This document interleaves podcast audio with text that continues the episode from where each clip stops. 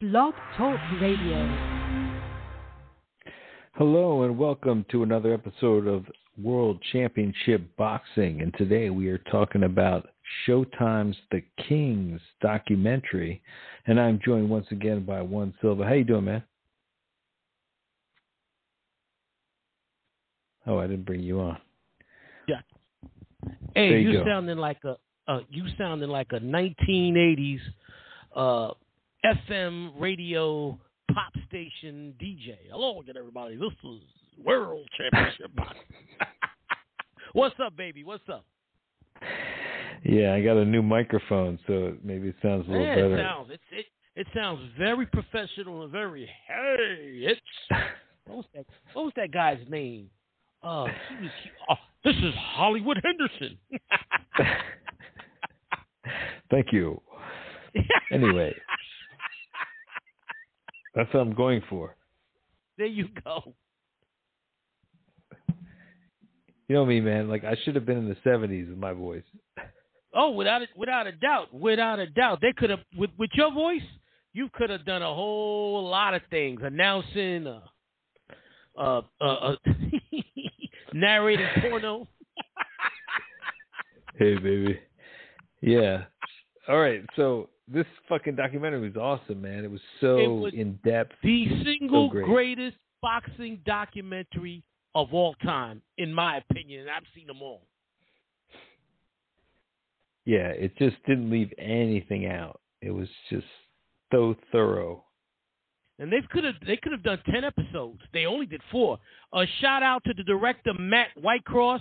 He did a sensational job filmmaking, and um, the young man's only forty, so he was a child when all this stuff was going on. It, so he picked the right commentators. Uh, the people who did the Mike Tyson documentary, which we ripped apart. You had clowns like Skip Bayless. On no, on this documentary, you had the great Teddy Atlas. You had a, a, a Bonnie Greer, Michael Ezra. You had a lot of great social commentators and fight commentators, Steve Farhood, uh, Larry Merchant, who were there. They weren't behind their desk at a newspaper uh, uh, typing off what what they saw on television like that clown Skip Bayless did. No, they were there. Many of them attended these fights, and it was Well, they they had they, the- were tremendous. Go ahead. They had the voice of many the boxers too. Um, Well, they interviewed mean- all four. All four were Yeah. interviewed because remember, Marvin Hagler didn't die till March.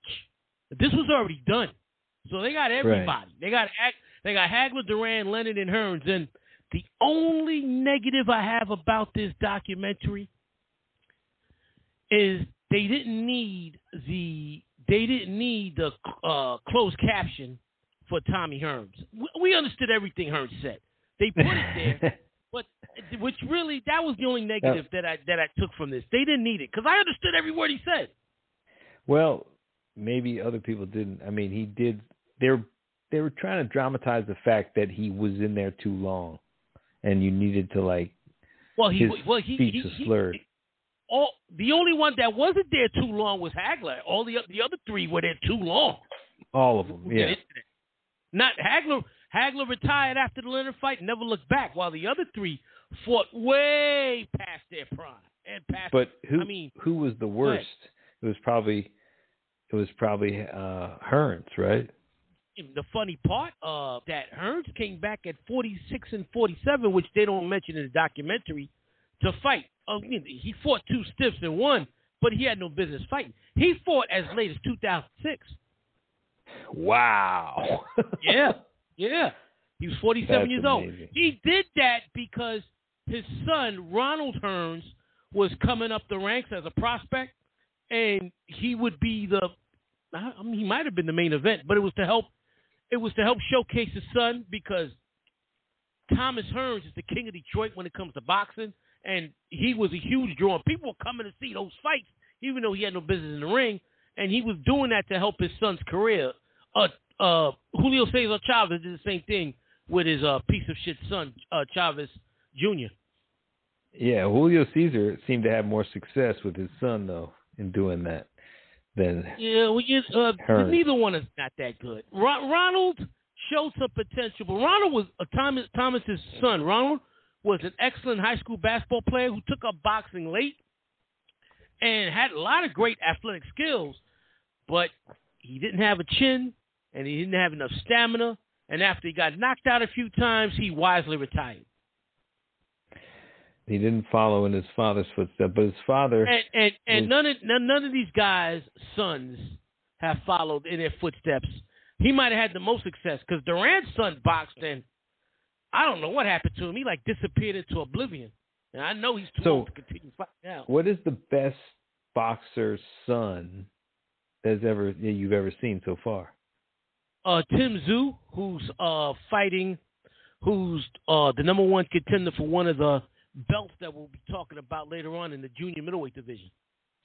Oh, he's on the Yeah, rise. He's a huh? po- he's a power punching Aussie. The man could hit. He hits hard, but he hasn't faced anybody that could fight back yet. So, I mean, uh, it's still out. So it's it's the still out there. guy. We're not, we're not sure yet, but the man could hit. He he, he inherited his father's power.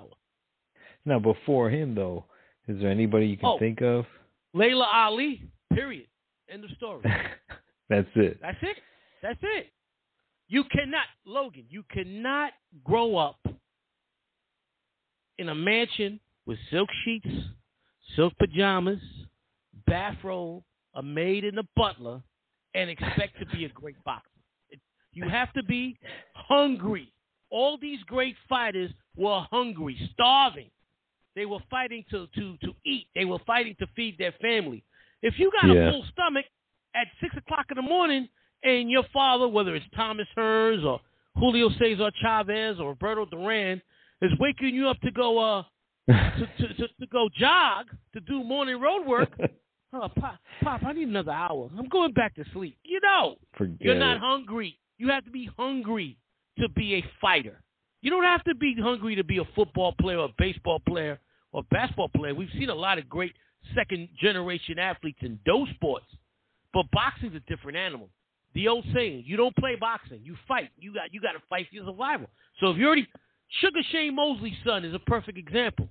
He's horrible because he grew up in a mansion. Yeah, I mean, you should just if you grew up in a mansion, don't try to box. There's no need to That's- box. There's, You yeah. have a million other ways to make a living. All right. Your father sent you to the best schools. Why are you boxing? To prove to you to prove to your daddy that you can fight? No, no. You're not going to be. You're not going to do well. Tim Tszyu has been the has been the uh, the, the the exception to the rule. We'll see. So far, he's looked great, and I'm sure he grew up rich because his father's the king of Australia. So I'm sure uh, he didn't have it hard. So wherever that hunger's coming from, it's working for him so far. But let's see what happens when he's in with a real fighter, not these stiffs that he's been knocking out left and right. But the man has he has potential. He has a lot of potential. I, I'll give the young man that. Okay, so there's hope. So Mm-hmm. let's start off with the first one of these, which focuses in on Sugar Ray Leonard. Mm-hmm. Now, what I didn't realize is that he was going to quit Yes. being a boxer after he went Yes. to the Olympics.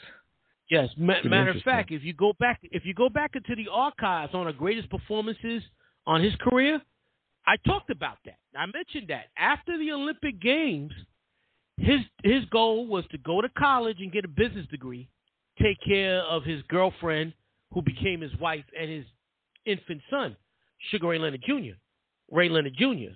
But his father got ill. His father his father couldn't work anymore. His mother wasn't working. She was a housewife. Bills piled up. The mortgage was due. And Sugar Ray knew that the only way to. Oh, and he was hit with a paternity suit by Juanita, even though they were still dating. She hit him with a paternity suit. And so he needed fast, fast income. And he was a gold medalist. There was offers for him to fight pro, big offers. So he went and took it. And he was smart, Logan. He was a free agent from the moment he turned pro to the day he retired. Well, he retired several times, but he was a free agent. He never signed a ter- a long term deal with a promoter. He because he's he was huge in the Baltimore Baltimore Maryland area, he got hooked up with Mike Trainer, who was an attorney and a minority owner. He had some stake in the Baltimore Orioles, so he was one of the richest dudes in Baltimore. And he took Sugar Ray Leonard as his advisor. He, he became Sugar Ray Leonard's advisor, and I believe for only 10% of his purses. The rest was for, for Sugar Ray.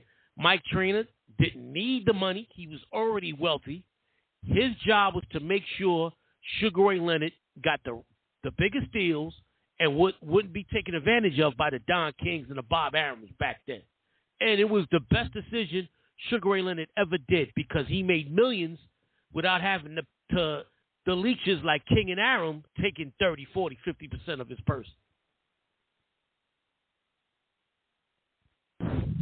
That's fucking beautiful. And I, it's weird how is that how boxers are doing it now? I mean, is that how Canelo's no, doing it? No, no. Canelo's doing it now. Oscar did it. Floyd did it. But they and Roy Jones did it, but they didn't do it at the very beginning of their career. Oscar signed with Arum, Floyd signed with Arum, Roy Jones signed with Arum, Canelo signed with Oscar. These guys went through the majority of their career under somebody else until they decided to go their own way. Ray did it from day one. So he was just an intelligent guy and, who and, just and, knew and, to do and, that. and listeners out there, and, and we have several amateur boxers that listen to this program that, that follow me on that follow that follow me on Twitter, and I follow them on Twitter. I'm giving you the same advice I tell you on Twitter. I'm gonna tell you on the show. If you're that good, they will find you. You don't have to sign with the with the Arums and the, the, the Eddie Hearns and the Oscar De La Hoyas. Fight. I mean, even Oscar De La Hoya didn't do that, right? Is that what you're saying? Yeah, he went straight to Arum, and then finally, midway through his career, he cut he he cut his ties and, and started his own thing. But for many, for about damn eight to ten years, he fought under a Bob Arum.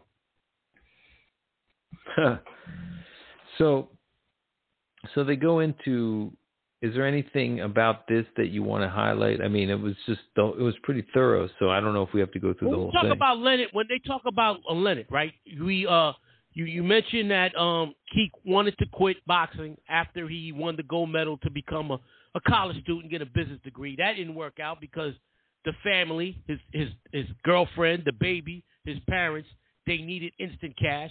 So he signed a deal with ABC Sports through Mike Trainer in his first professional fight, he got a hundred thousand dollars, and boom, that alone paid off all the debt that his parents had and the paternity suit that his girlfriend had had filed. Um, he married Juanita, and and then you saw the success, the fights with with Duran, the two fights with Duran, the fight with Hearns. Then he retires because in the Hearns fight, he gets a detached retina, and so he retires. What the show brought up which I knew because it came out in the 1991 divorce proceedings, was that Sugar Ray Leonard was abusing his wife, came out in the documentary, was drinking heavily, was an alcoholic and a cocaine addict. And it all came out in the documentary, which came out in the divorce proceedings and Sugar Ray Leonard's autobiography. He admits to all of that. And so uh, that was classily done by Whitecross and uh, Larry Merchant talked about how he would go over and he'd see uh, Sugar Ray disheveled, and they showed clips of him at ringside with sunglasses on because his eyes were bloodshot red. so, and he was banging chicks left and right too. Yeah, well, all of the above. He he met and he admits to it. He cheated on his wife, and that's why when when when she uh when she filed for divorce, it was a uh, she slaughtered him in court. he had no he had no leg to stand on. now, when he came along, they were talking about they were comparing him to Ali, and that his, you know, eh, there was the Ali. They, you know, they kind of tied it in. What I liked about this documentary is they told you about the history of what was happening yeah. at the time. Right. And, well, and they were talking Ali, about how the seventies. Go ahead. Ali was Ali ruled the sixties and the seventies, and he was at, on his last leg and he was retiring. So boxing needed a new face because Ali had been the face of boxing for almost 20 years. Sugar Ray Leonard was the heir apparent, and he was the successor to Ali as the face of boxing. If you look in since the 1960s, Ali was the face of boxing. Then it was So Sugar Ray Leonard. After Sugar Ray So- Leonard was Mike Tyson. After Mike Tyson was Oscar De La Hoya. After De La Hoya it was Floyd Mayweather, and after Floyd Mayweather, it's Canelo. There's always been that guy, that main, that dude that that makes all the money, and that if you get a fight with him, you'll get your biggest payday. well, it seems like it's always been the heavyweight until recently, right? Well, well, Ray broke Ray broke that Ray broke that. Ray Ray broke that chain. It was always the heavyweights because as limited as he was, Rocky Marciano was the man. Before him, Joe Louis was the man. Uh, Jack uh, uh, Jack Dempsey was the man. It was always you know the heavyweight champion of the world because traditionally up until free agency in baseball, the highest paid athlete was always the heavyweight champion of the world until free agency in baseball in the 70s broke broke that tradition. And and, and nowadays, forget it. You've got athletes making anywhere from 30 to 50 million dollars a year uh, on, on in the NBA, NFL, and Major League Baseball. But a long Yeah. time ago, I would say Logan up until 1977, it was always the heavyweight champion of the world making no no because Ali was making millions. I would say it wouldn't be man. Now it wouldn't be to the 80s because remember Sugar Ray Leonard in his big fights was making seven to ten million dollars a fight. So it probably Mike Tyson was making huge money. So it was it probably wasn't until sometime in the 90s, or maybe even 2003 when Alex Rodriguez signed his 25 million dollar year deal with the with the Texas Rangers that the heavyweight champion of the world was no longer the the highest paid athlete on the planet because up until Lennox Lewis that was still happening. Well, is, is it just because Larry Holmes just couldn't hold a candle to the personality of Ali? Well, B, he didn't have the charisma Ali had. Larry Holmes was every, every bit the fighter Ali was. He was just as great. He didn't have that personality. Sugar Right. Ray Leonard had that personality, and he had Hagler, Hearns, and Duran that he could that, that he could feed off and have these classic battles. Ali, as he was the super baby face of that four. yeah, like Ali, Ali was over, but if Ali doesn't have Joe Frazier, Ken Norton, George Foreman, Sonny Liston to fight, he's just another big mouth. He's just another colorful dude. You got to have the opposition to make the people want to come see you lose always. Because as as huge as as as popular as Sugar Ray Leonard was, there was a lot of people like my father and I who hated him with a passion and was Really? was yeah, I hated Sugar Ray Leonard because my idol was Thomas Hearns. And the night he beat Thomas Hearns, when Hearns was way ahead and he stopped him in the 14th round, I couldn't sleep that night, man. That my, my heart was broken. And so, and I was happy the year before when when Duran beat Leonard, and I was I was I was watching the fight in closed circuit with my father. We was jumping up and down, also because he won a major bet that night. But we were always rooting against Sugar Ray Leonard because we looked at him as the pretty boy. Uh, everything's in his favor, and to beat him, you have to overcome all the odds because the judge is probably already in his pocket. When Duran beat when the Duran beat Leonard, he only won by one point on all three scorecards, and he he dominated that fight. So I never. So you had to overcome the odds. Sugar Ray Leonard. Look what happened with Hagler versus Leonard. A lot of people, the majority of people that have watched that fight, felt Hagler won that fight. Leonard won the fight. One judge gave Leonard ten rounds. What the fuck? so, No, yeah, that was a You have- closer fight. That was a close have- fight. Yeah, that fight could have gone either way, to be honest. But ten rounds. So That was a uh, much closer he- fight than Duran Leonard. Yes, yes, yes. Uh, one thousand percent. And they one judge gave ten rounds. So I don't know where he got those ten rounds from. So Leonard going into the ring like later on, like a Mike Tyson, like a Oscar De La Hoya, uh, like a Floyd Mayweather, like a Roy Jones, because of the name recognition, you'd had to stomp them out to beat them. You just couldn't do enough to win. You had to thoroughly beat them to win, and and that's what that's what Hearns was doing until he got caught and stopped in the 14th round, and um, that's what, and he thoroughly beat Leonard in the rematch, and they gave Leonard a draw. Now, when in this fight with Duran, remind me now, he was undefeated, right? Yeah, the first loss of Duran, Duran had one loss and Leonard was undefeated. And it was probably the first time, Logan, since the first Ali Frazier fight in March of 71, Leonard fought Duran in June of 1980. It was the first time in nine years that the two consensus greatest fighters in the world at that point active fought each other. The number one and number two pound for pound fighters in the world fought each other. And and you would say that Leonard kind of learned from that, and then yes. in the next fight yes. he yes. he dominated. Good because and we talked about this when we did the when we uh looked at the right. when we did the review for uh Hands of Stone movie, where uh the actor playing Duran was screaming at Leonard's wife, talk about S my D. After I beat your husband, you can come over and I'll show you what a real man feels like. That's actually what happened in real life, and Leonard was so pissed off psychologically he fought Duran's fight. Well, in the second fight, he turned the tables. He started flirting with Duran's wife, and he put on a boxing exhibition. And Duran pissed all his weight, and like you have mentioned many times, you thought he needed to take a shit because uh, rumor was, uh, Logan, that no, he, he did take a shit weight. in his pants. He, he was losing weight by taking uh, what you call Laxatives. Oh Right. my fucking god! Yeah, you can lose weight, but you can also. so he he uh he got frustrated and he quit, and and and as you saw in the documentary, when Duran quit, his country turned their back on him. They were they they they were they, they were threatening to to, to um, bomb his house. He went home and he basically was isolated, didn't leave his house.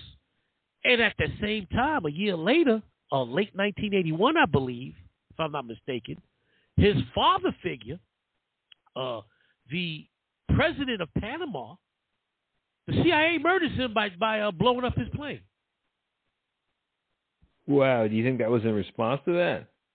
No, no, no. It had no. It had nothing to do with Duran. No, no, no, no. Now, Look at the documentary. In 1979, I believe, the Panama Canal Treaty was signed to law.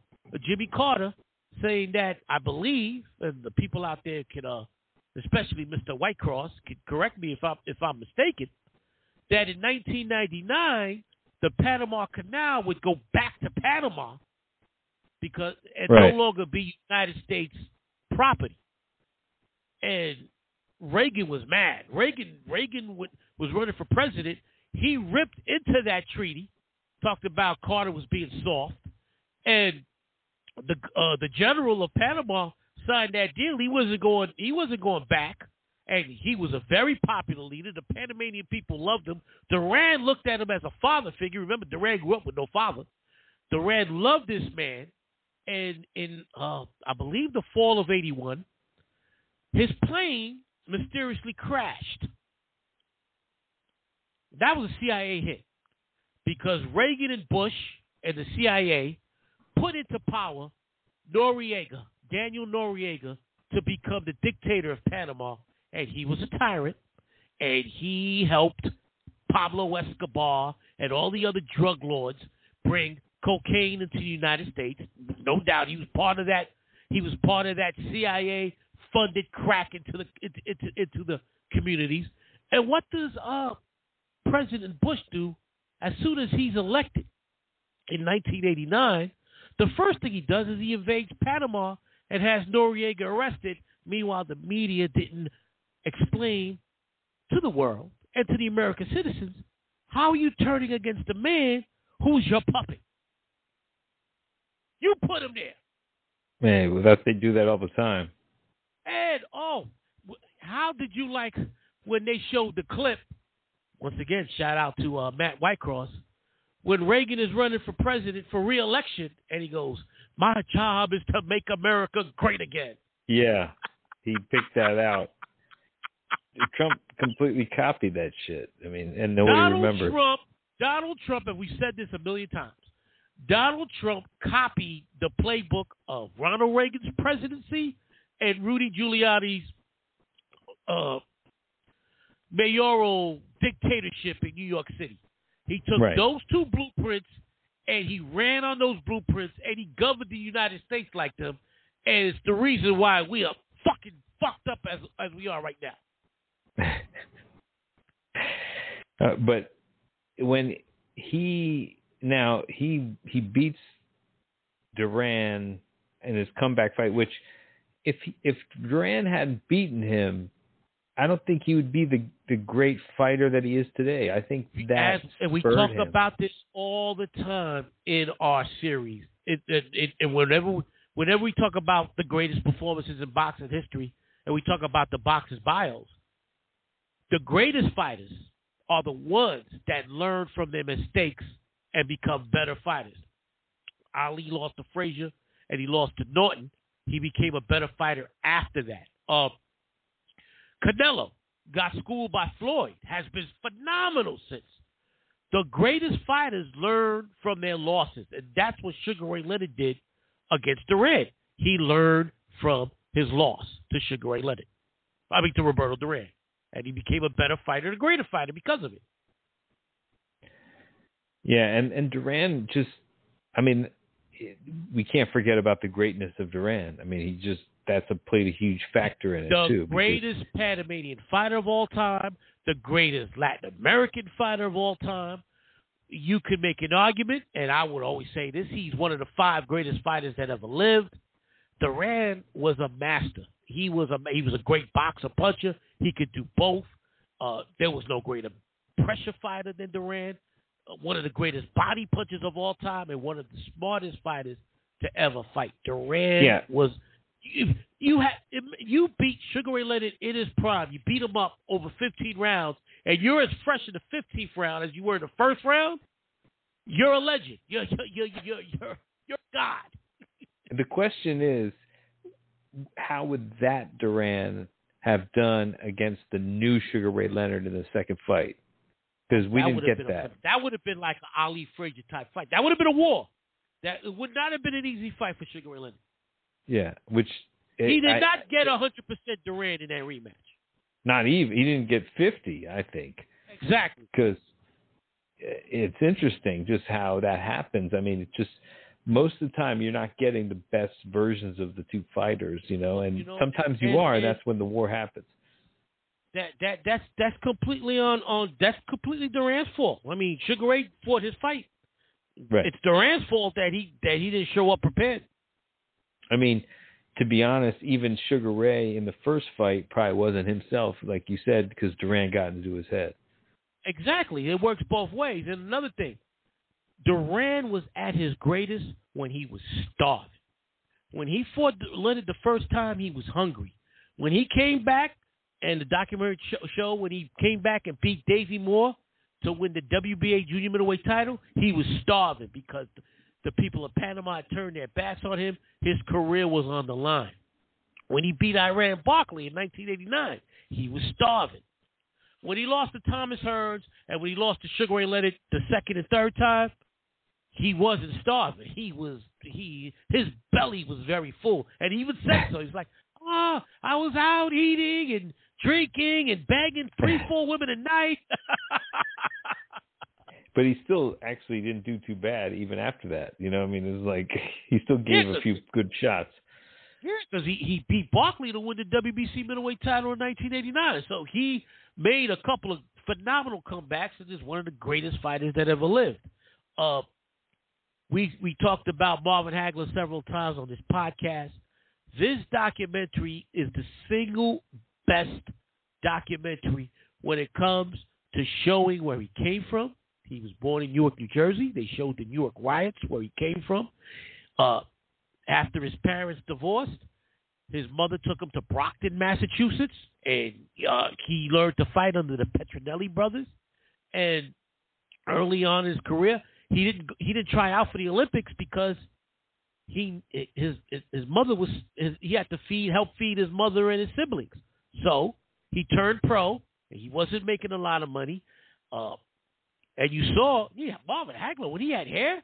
Young Marvin Hagler, that was a beautiful looking man. You saw that when he got the hair and the mustache. I was like, yeah, this guy could have been an actor. But Marvin Hagler was hungry and hungry, and he was hungry to the day he retired. Uh, they showed when uh, he's coming up, he's being ducked by everybody, and he meets Joe Frazier. There was three things that Joe Frazier told Marvin Hagler when they met that would be difficult for Hagler to make it into eh, make it to the top echelon of the middleweight division. He was a southpaw. He was great. And so for many years, Hagler was ducked until finally he gets a shot November 30th, 1979 against Vito Antuofermo, and he gets robbed. They give it a draw. They scored it a draw. Then, less than a year later, he goes to England and he chops up Alan Minter in the third round. And as the documentary shows, as we've talked about on this podcast before, the racist British fans start pelting him with bottles and alcohol, and he can't celebrate as his team shield him from the debris and get him out of there before anything happens to him. He was Hello? always No, he was always thought of as a guy it was not worth the fight because it would be too hard a fight and so a lot of people ducked him hmm And even when he became middleweight champion of the world, he had a hard time trying to get huge matchups. Like Sugar Ray Leonard played with him. Sugar Ray Leonard in 1982, he got the detached retina, then has a press conference where he has Hagler there, and he makes it look like he's going to announce a fight with Hagler. Instead, he retires. And so, once again, Hagler can't get that major fight. Hagler fights Duran. Duran fights a great fight. Hagler wins a decision. And then he gets the huge fight with Thomas Hearns. We all talk about that great first round, and he knocks out Hearns in the third round. And finally, April 6, 1987, he gets that fight against Sugar Leonard, Leonard, who comes out of retirement, his first fight in three years. Uh, Leonard wins a disputed decision, and Hagler, so upset by the decision, never fought again. Even though Logan, he was offered millions, millions. i know But I, I understand why he never fought again. A, he felt he was robbed, and B, after the gate and the pay, and the closed circuit and the pay per view money, money came in, he made 19 million when he fought Sugar Ray Leonard, and, and he moved to Italy, and he lived in Italy for the rest of his life until he uh, passed away earlier this year. and he was the guy that stayed the least and had the least damage done to him Yeah, he retired at 32, so he he, he never came back. He never came back, and he was But- the only one of the four that that uh, retired, and he's the only one of the four that died. Wow. for boxing fans, I mean, we didn't like that because we really wanted to see that rematch. But do you think he really definitely won that fight, or it was a draw? That fight could have gone either way. I scored that fight for both Leonard, for Hagler, and a draw. Every time I scored, I get a different score. That fight could have gone either way. Um, Hagler gave away the first four rounds. It's his fault he lost that fight. He he's a southpaw. He tries to fight conventional, orthodox for the first four rounds, and Leonard moves and wins those four rounds. Hagler doesn't start fighting until the fifth round. He hurts Leonard, and he hurt Leonard a few times down the stretch, and he dominated the rest of the fight. But can't give away four rounds to Sugar Ray Leonard and think you're going to win a decision.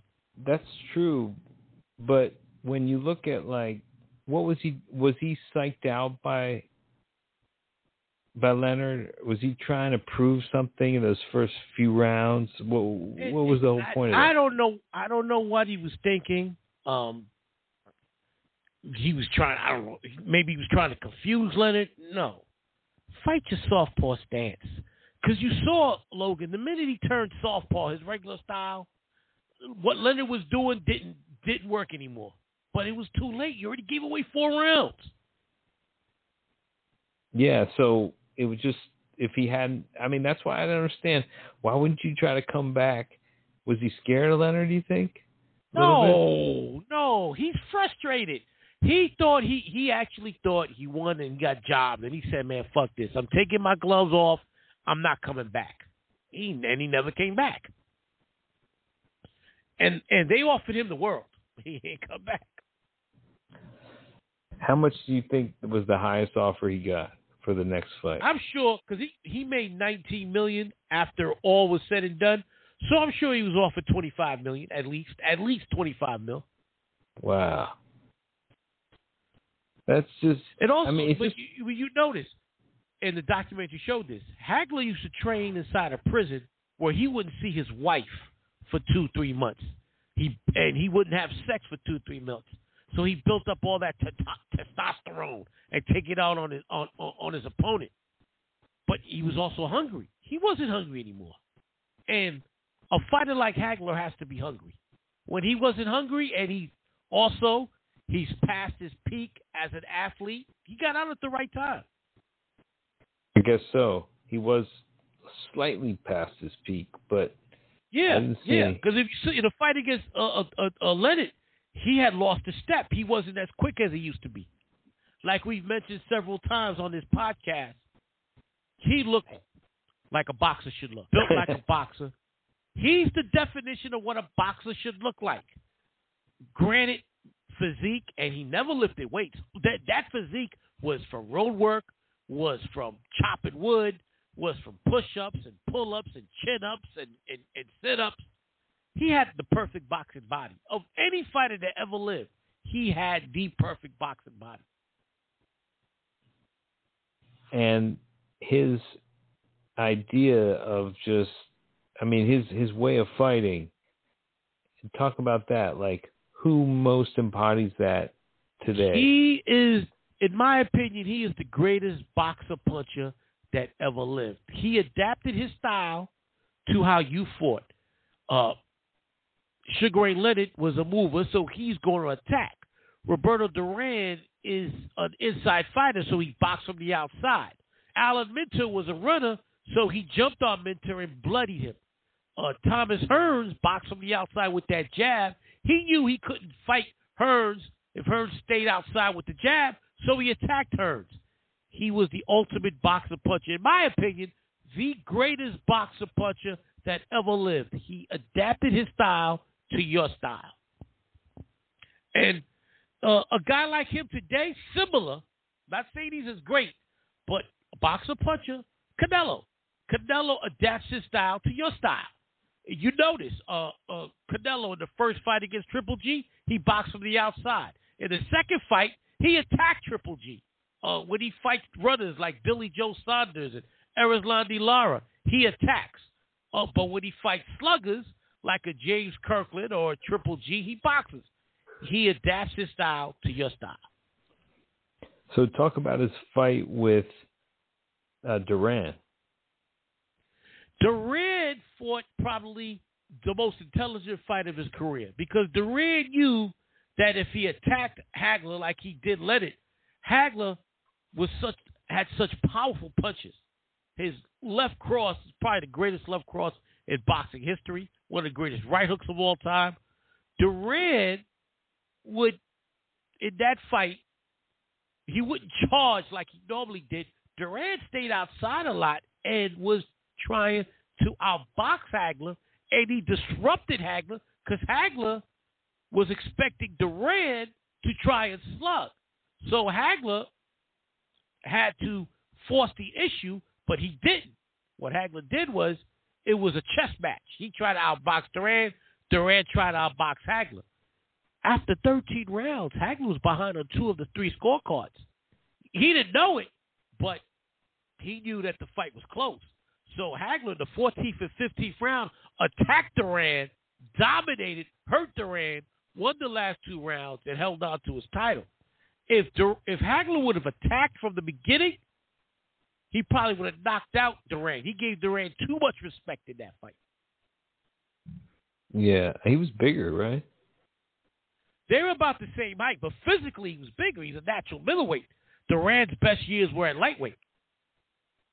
Yeah, I mean that's what's so great about these four is they all fought each other. So you can Yeah, that's why they're called the Four Kings because all four fought each other. Now, obviously, the the biggest winner of all these was Sugar Ray. Yeah, if you look at the records, right? Sugar Ray Leonard fought Hearns twice, one one, and one was a draw. Even though Hearns won that fight, he got robbed. Yeah, he but, won. But that you, uh, if you look at officially, he won one, drew once against Hearns. He beat Duran. He beat Duran twice. He lost once to to Duran, and he beat Hagler. So his total record is four wins, one loss, one draw against Hearns, Hagler, and Duran. Now Hagler lost to Leonard once, beat Duran, beat Hearns. So he's two and one against the other three. Thomas Hearns lost to Hagler, lost to Leonard, one draw against Leonard, knocked out Duran. One win, two losses, one draw. Duran has the worst record among the four. Duran has got just that one win against Leonard. Two but losses that's probably to the greatest win. Yeah, that's the uh yes of all of all yes that's the biggest win out of out of the four. He beat Leonard the first time, lost twice to Leonard, got knocked out by Hearns, lost to Hagler by decision. So his record was one and four against the other three. He got destroyed by Hearns. If they would have fought 500 times, he would have been put to sleep 500 times. yeah. Hearns was seven inches taller than him. He had no shot in the world to get past that jab and right hand. He was tailor made for Thomas Hearns. But Hagler, fucking Hagler's a different story. Hagler was a natural middleweight. Duran was a lightweight coming up to junior middleweight. Different different, different types. No, right. But I mean, he had about the same reach, or no, he had a longer reach. But It didn't matter. still- it didn't matter. Yeah. Duran could not beat Hearns. He was too small for Hearns. And in th- those two rounds, I don't think he landed a single significant shot in, in their fight. I mean, that was the biggest guy he'd ever fought. Probably. Yeah, uh, no, well, actually, he had fought. The, that was the tallest guy he fought because he had fought Right. Hagler before that.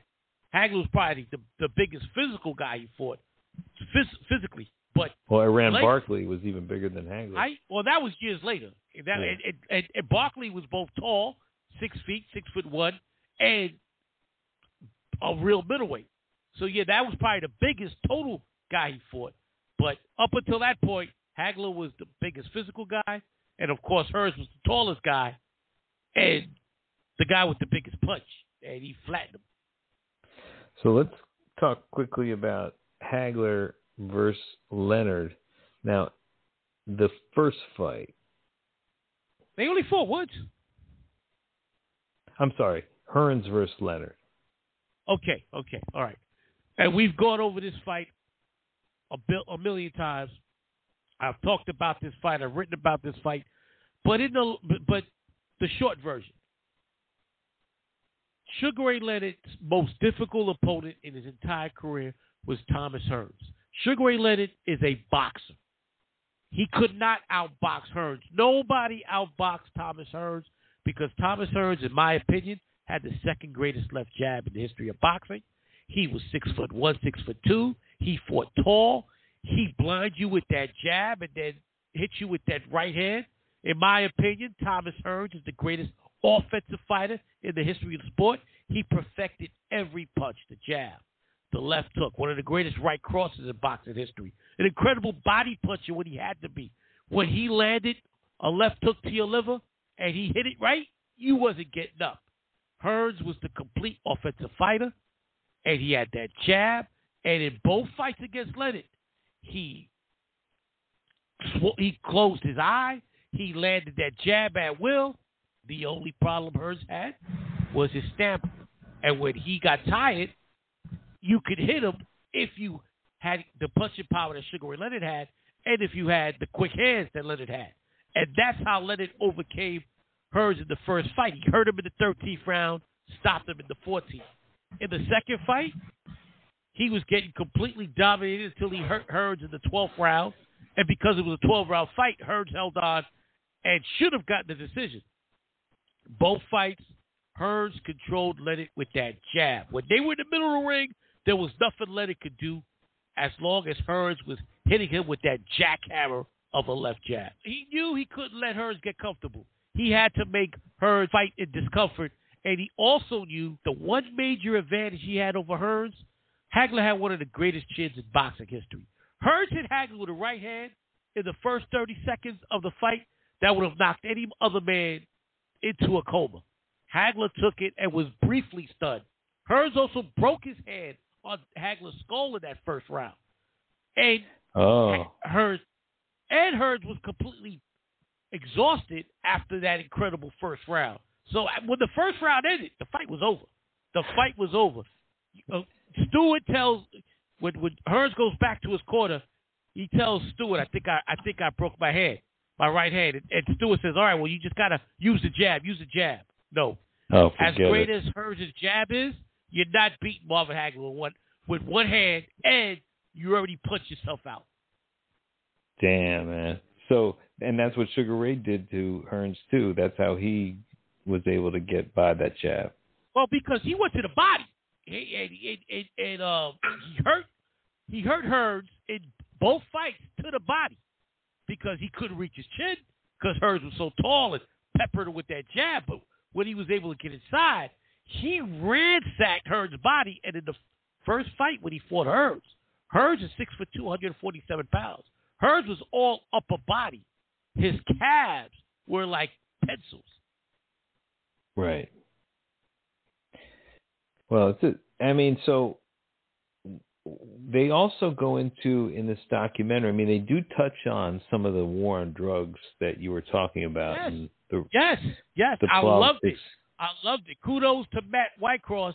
He blended the politics of the day, the, the, the crack era, the illegal weaponry that was brought into the United States, and he showed where these fighters were from and how it affected the communities they were from. Marvin Hagler, Newark, Thomas Hearns, Detroit, Sugar Ray Leonard, in Baltimore, and Roberto Duran in Panama because they got rid of the man the people loved and put him in with a drug lord named Manuel Noriega. and they they all were in in rough rough areas in their of their respective places but i think the roughest was probably hearns because Oh His- well, Detroit, Detroit was going through hell. Remember, the the automobile industry was dead. Remember, Japanese cars were dominating in the '80s. People were being laid off left and right in Detroit that worked in the automobile industry. Detroit was going through record unemployment, crack hit, and they were having record numbers of murders. And Hearns was like that, was like their hero. He was the one thing everybody could unite and go to the fights and watch, watch him on TV, because he was the one bright spot in a very dark period. and and his brother i mean his that that was i didn't know that about his brother that he had yeah, murdered uh, a couple of days before he fought time, his brother was arrested. Uh, his brother uh, got into a domestic dispute and killed his wife. with with tommy Hearns' gun with his gun in Oh, Tommy man. Hearns' house. In Yeah. Tommy Hearns' house. while he's training for the fight so Yeah. Yeah.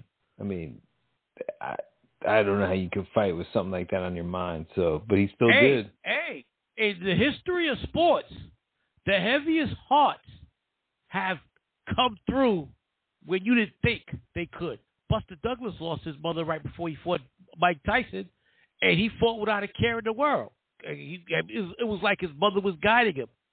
Brett Favre, the day his father died, or maybe a day or two before uh, after his father died, went on Monday Night Football and put the and put on the greatest performance of his life as a Green Bay Packer.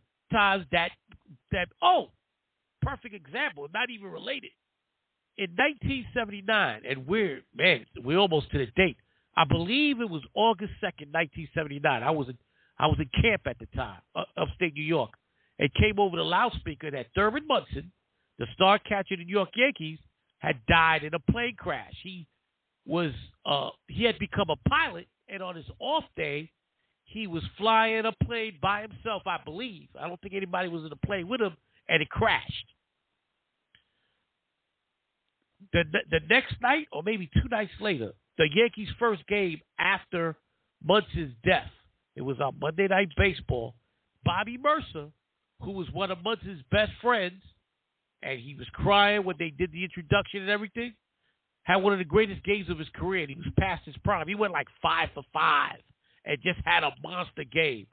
So many a time, Logan, the heavier the heart, the more inspired and you you can do godlike things, and that's what these guys these guys are proving over and over again, and that's what Hearns did that night. Yeah, I mean, and whatever happened to his brother?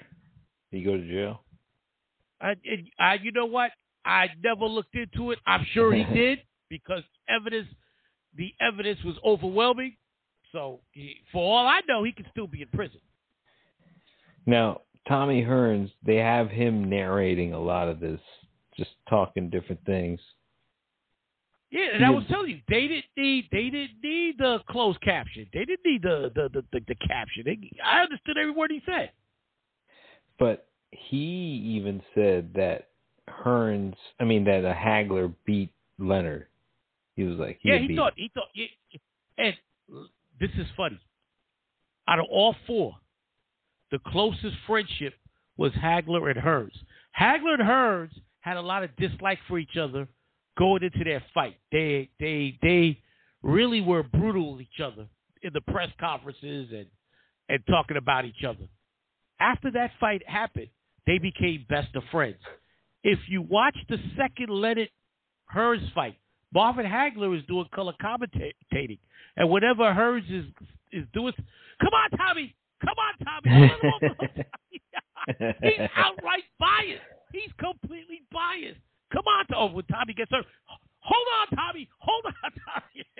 I think, I mean, he always resented Leonard. I mean, in many oh, he, ways. he but... hated Leonard, but him and Tom, hey, when Hagler died, the last person other than his wife that he talked to was Thomas Hearns. Wow. And that's how close they had become. And Sugar Ray became close with Duran, right? Or somewhat.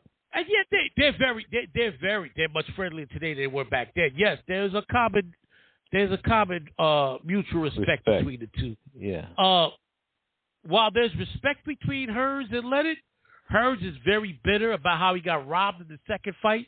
They were on Mike Tyson's podcast a few months ago, and Mike Tyson was egging him on. Mike was like, "Yo, Tommy, you know you won that last fight." Tommy was like, "I know, I know. Get up, get up, Hearns." And, and, and Tyson goes, Kick his ass, Tommy. Kick his ass.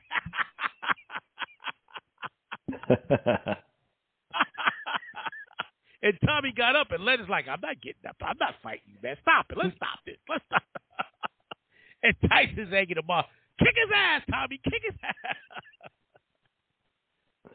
Do you think that? By the way, for any... those for, for those of you who are interested, just type in Tyson Tyson Leonard Hearns on YouTube, and you'll see the clip of, of that interview. And, and, and Mike, Mike was just having a ball fucking with these guys. Do you think there's was any scenario where um, Hearns would have beat Hagler, or no way? Only way Hearns could have beaten Hagler is if Hagler tried to uh, outbox Hearns like he did Leonard. If Hagler was going to come at Hearns, Hearns would have had to catch Hagler right, and he caught Hagler right, and he couldn't. He couldn't knock him down. Okay. Hearns never hit anybody as hard as he, he hit Hagler that night. And Hearns knocked out a lot of people. I know. I mean, he had a fucking battering Hagler, ram. Hagler had probably the greatest chin I've ever seen in the history of boxing. Of so, my 45 years of watching boxing. When were the times that Hagler got knocked down? He only got knocked down one time, and it, and it was a bullshit knockdown against Tony Simpson. That was the only time, and it was a bullshit knockdown. It was a phantom punch. And who was his loss to before Leonard? He lost to Willie Monroe and Bobby Watts. They were boxers like Leonard. They they moved around a lot. Those were the guys that gave Hagler the most trouble in his career. Could move with quickness. The But the first watch on. fight, a lot of people thought Hagler won that fight. The Monroe fight was considered uh, a legit loss, and he brutalized them both in rematches. Okay, so he learned. Yeah. He learned from that. Now, you really think he's in his weight division? He's the greatest of all time. I got him number two at middleweight. I got Carlos Monzon number one and Hagler number two. Those to me are the two greatest middleweights of all time. They fought, Everybody else right? is fighting.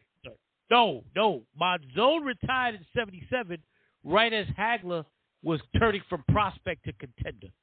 Okay, because they talked about him calling out Monzon, but I guess Monzon didn't want to fight him. No, Monzon, Monzon, Mon, Hagler wasn't a top five contender yet when Monzon retired. Hagler was at the bottom. Hagler was working his way up. But he's talking about him on the show on this movie. Well, he wants so- a shot at Monzon, but uh, if I'm Monzon's people, I'm not putting him in with a young tiger like Marvin Hagler. No, no, he Hagler's got to earn that spot, and before Hagler could earn that spot, Monzon was out of there. Now, a Yeah, fight yeah. between those two in their primes would have been a war because Monzon had a great chin, and Monzon was another great boxer puncher. You know, you could make an argument that they were the two greatest boxer punchers to ever live. Monzon adapted his style to yours, just like Hagler. This would have been a chess match of the of the greatest kind.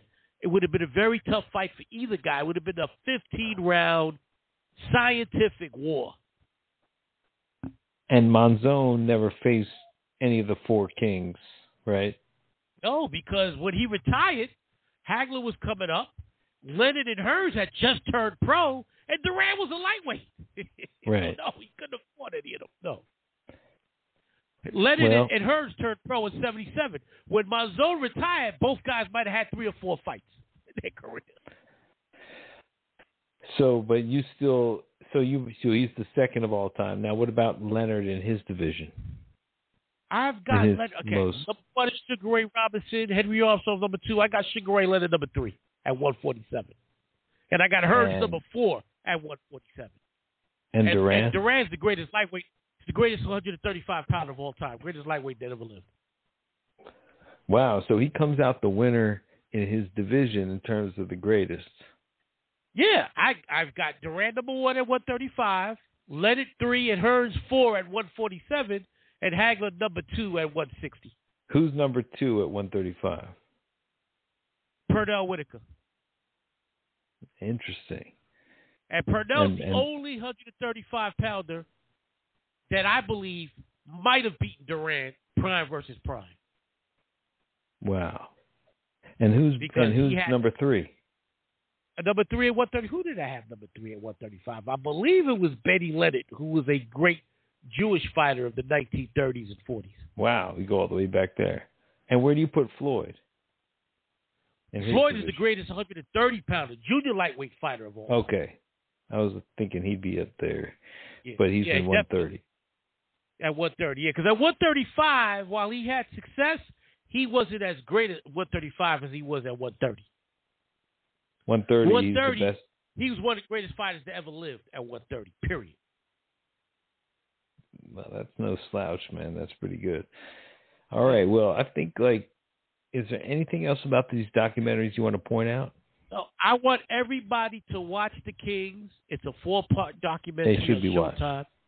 In the last ten years, Logan, Showtime's documentary run is unprecedented.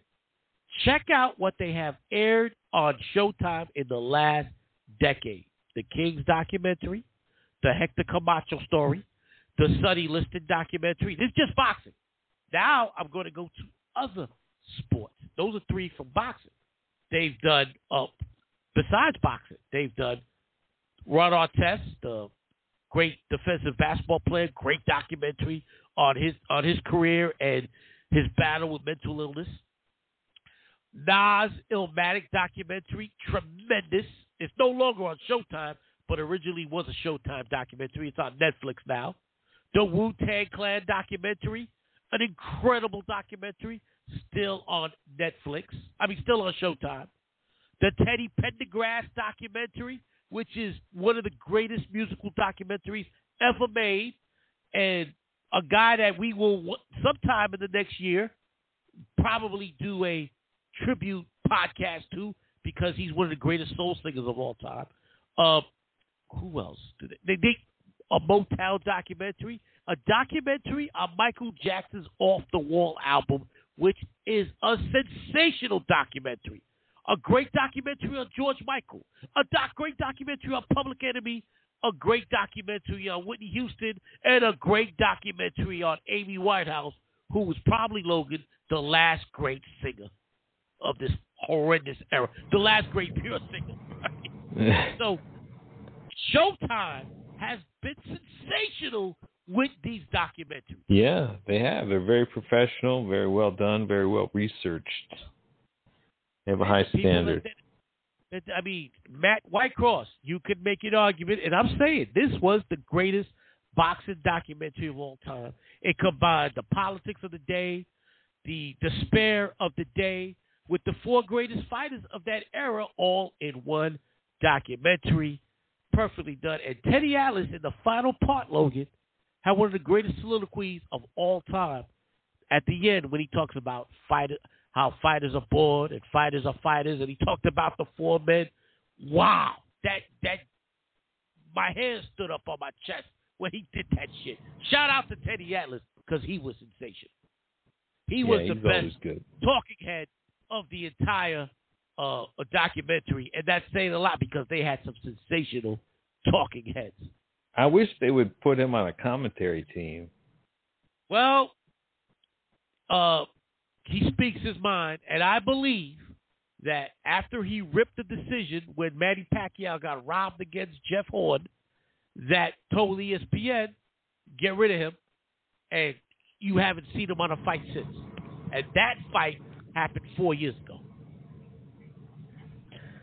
Wow. Now we got Manny Pacquiao. I think he's walking into a slaughter here, but we'll uh, well, we'll talk about that. That'll be a fight recap next month. That'll be the next boxing show we do.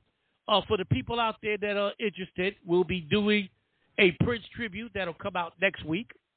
And then after that, the next boxing show will be the recap of Manny Pacquiao versus Errol Spence, and uh, it should be fun while it lasts. Um, I I agree with you. I'm making a prediction right now, and Logan will give his prediction. I'm predicting predicting either a blowout of a decision or a late round knockout by Errol Spence over Manny Pacquiao. What do you think, Logan? Yeah, I think I don't think he's going to go down necessarily. I just think that the ref is going to stop it and around. It might be a or, or, or Freddie Roach might stop it. Yeah, but I think the ref will. Um, in, and in you like notice round. a lot of times in fighters' careers, it comes full circle. Oscar De La Hoya, for all intents and purposes, ended Chavez's career, and then his career was ended by Manny Pacquiao by retiring the court after Pacquiao beat the hell out of him even though De La Hoya is coming back, and that's part of the circus that I don't talk about. Then, now Manny Pacquiao retired De La Hoya, and now something similar I predict will happen to him against Errol Spence. It's full circle. It happens all the time. So you think this is his last fight? I don't think so Manny Pacquiao. I mean, come on, I don't, I don't see. Uh, the only way he could beat Spence is if he knocks Spence out. Pacquiao has knocked one fighter out in the last ten years. He's not knocking out Errol Spence. No, but I think he's going to fight again. I don't think he's going to stop fighting after this. Come on, you're right. Unfortunately, you're right. I mean, he's can make yeah. he can still make money off his name. That's what's fucked up. I mean, that's yeah, what this he, documentary he'll looked be 43. at. He'll be 43 before the end of the year. Can we stop it? Or this man talk about being poor. This man was eating garbage out of out, out of trash cans as a little boy becoming one of the richest men ever out of the Philippines. He, he's a congressman in the Philippines. He doesn't have to fight anymore. Okay, for one Silva, I am Logan Time Traveler, and you've been listening to World Championship Boxing, and we are done. And we will see you next time when we talk about the fight between Manny Pacquiao and Errol Spence. Thanks for listening, everybody. Goodbye.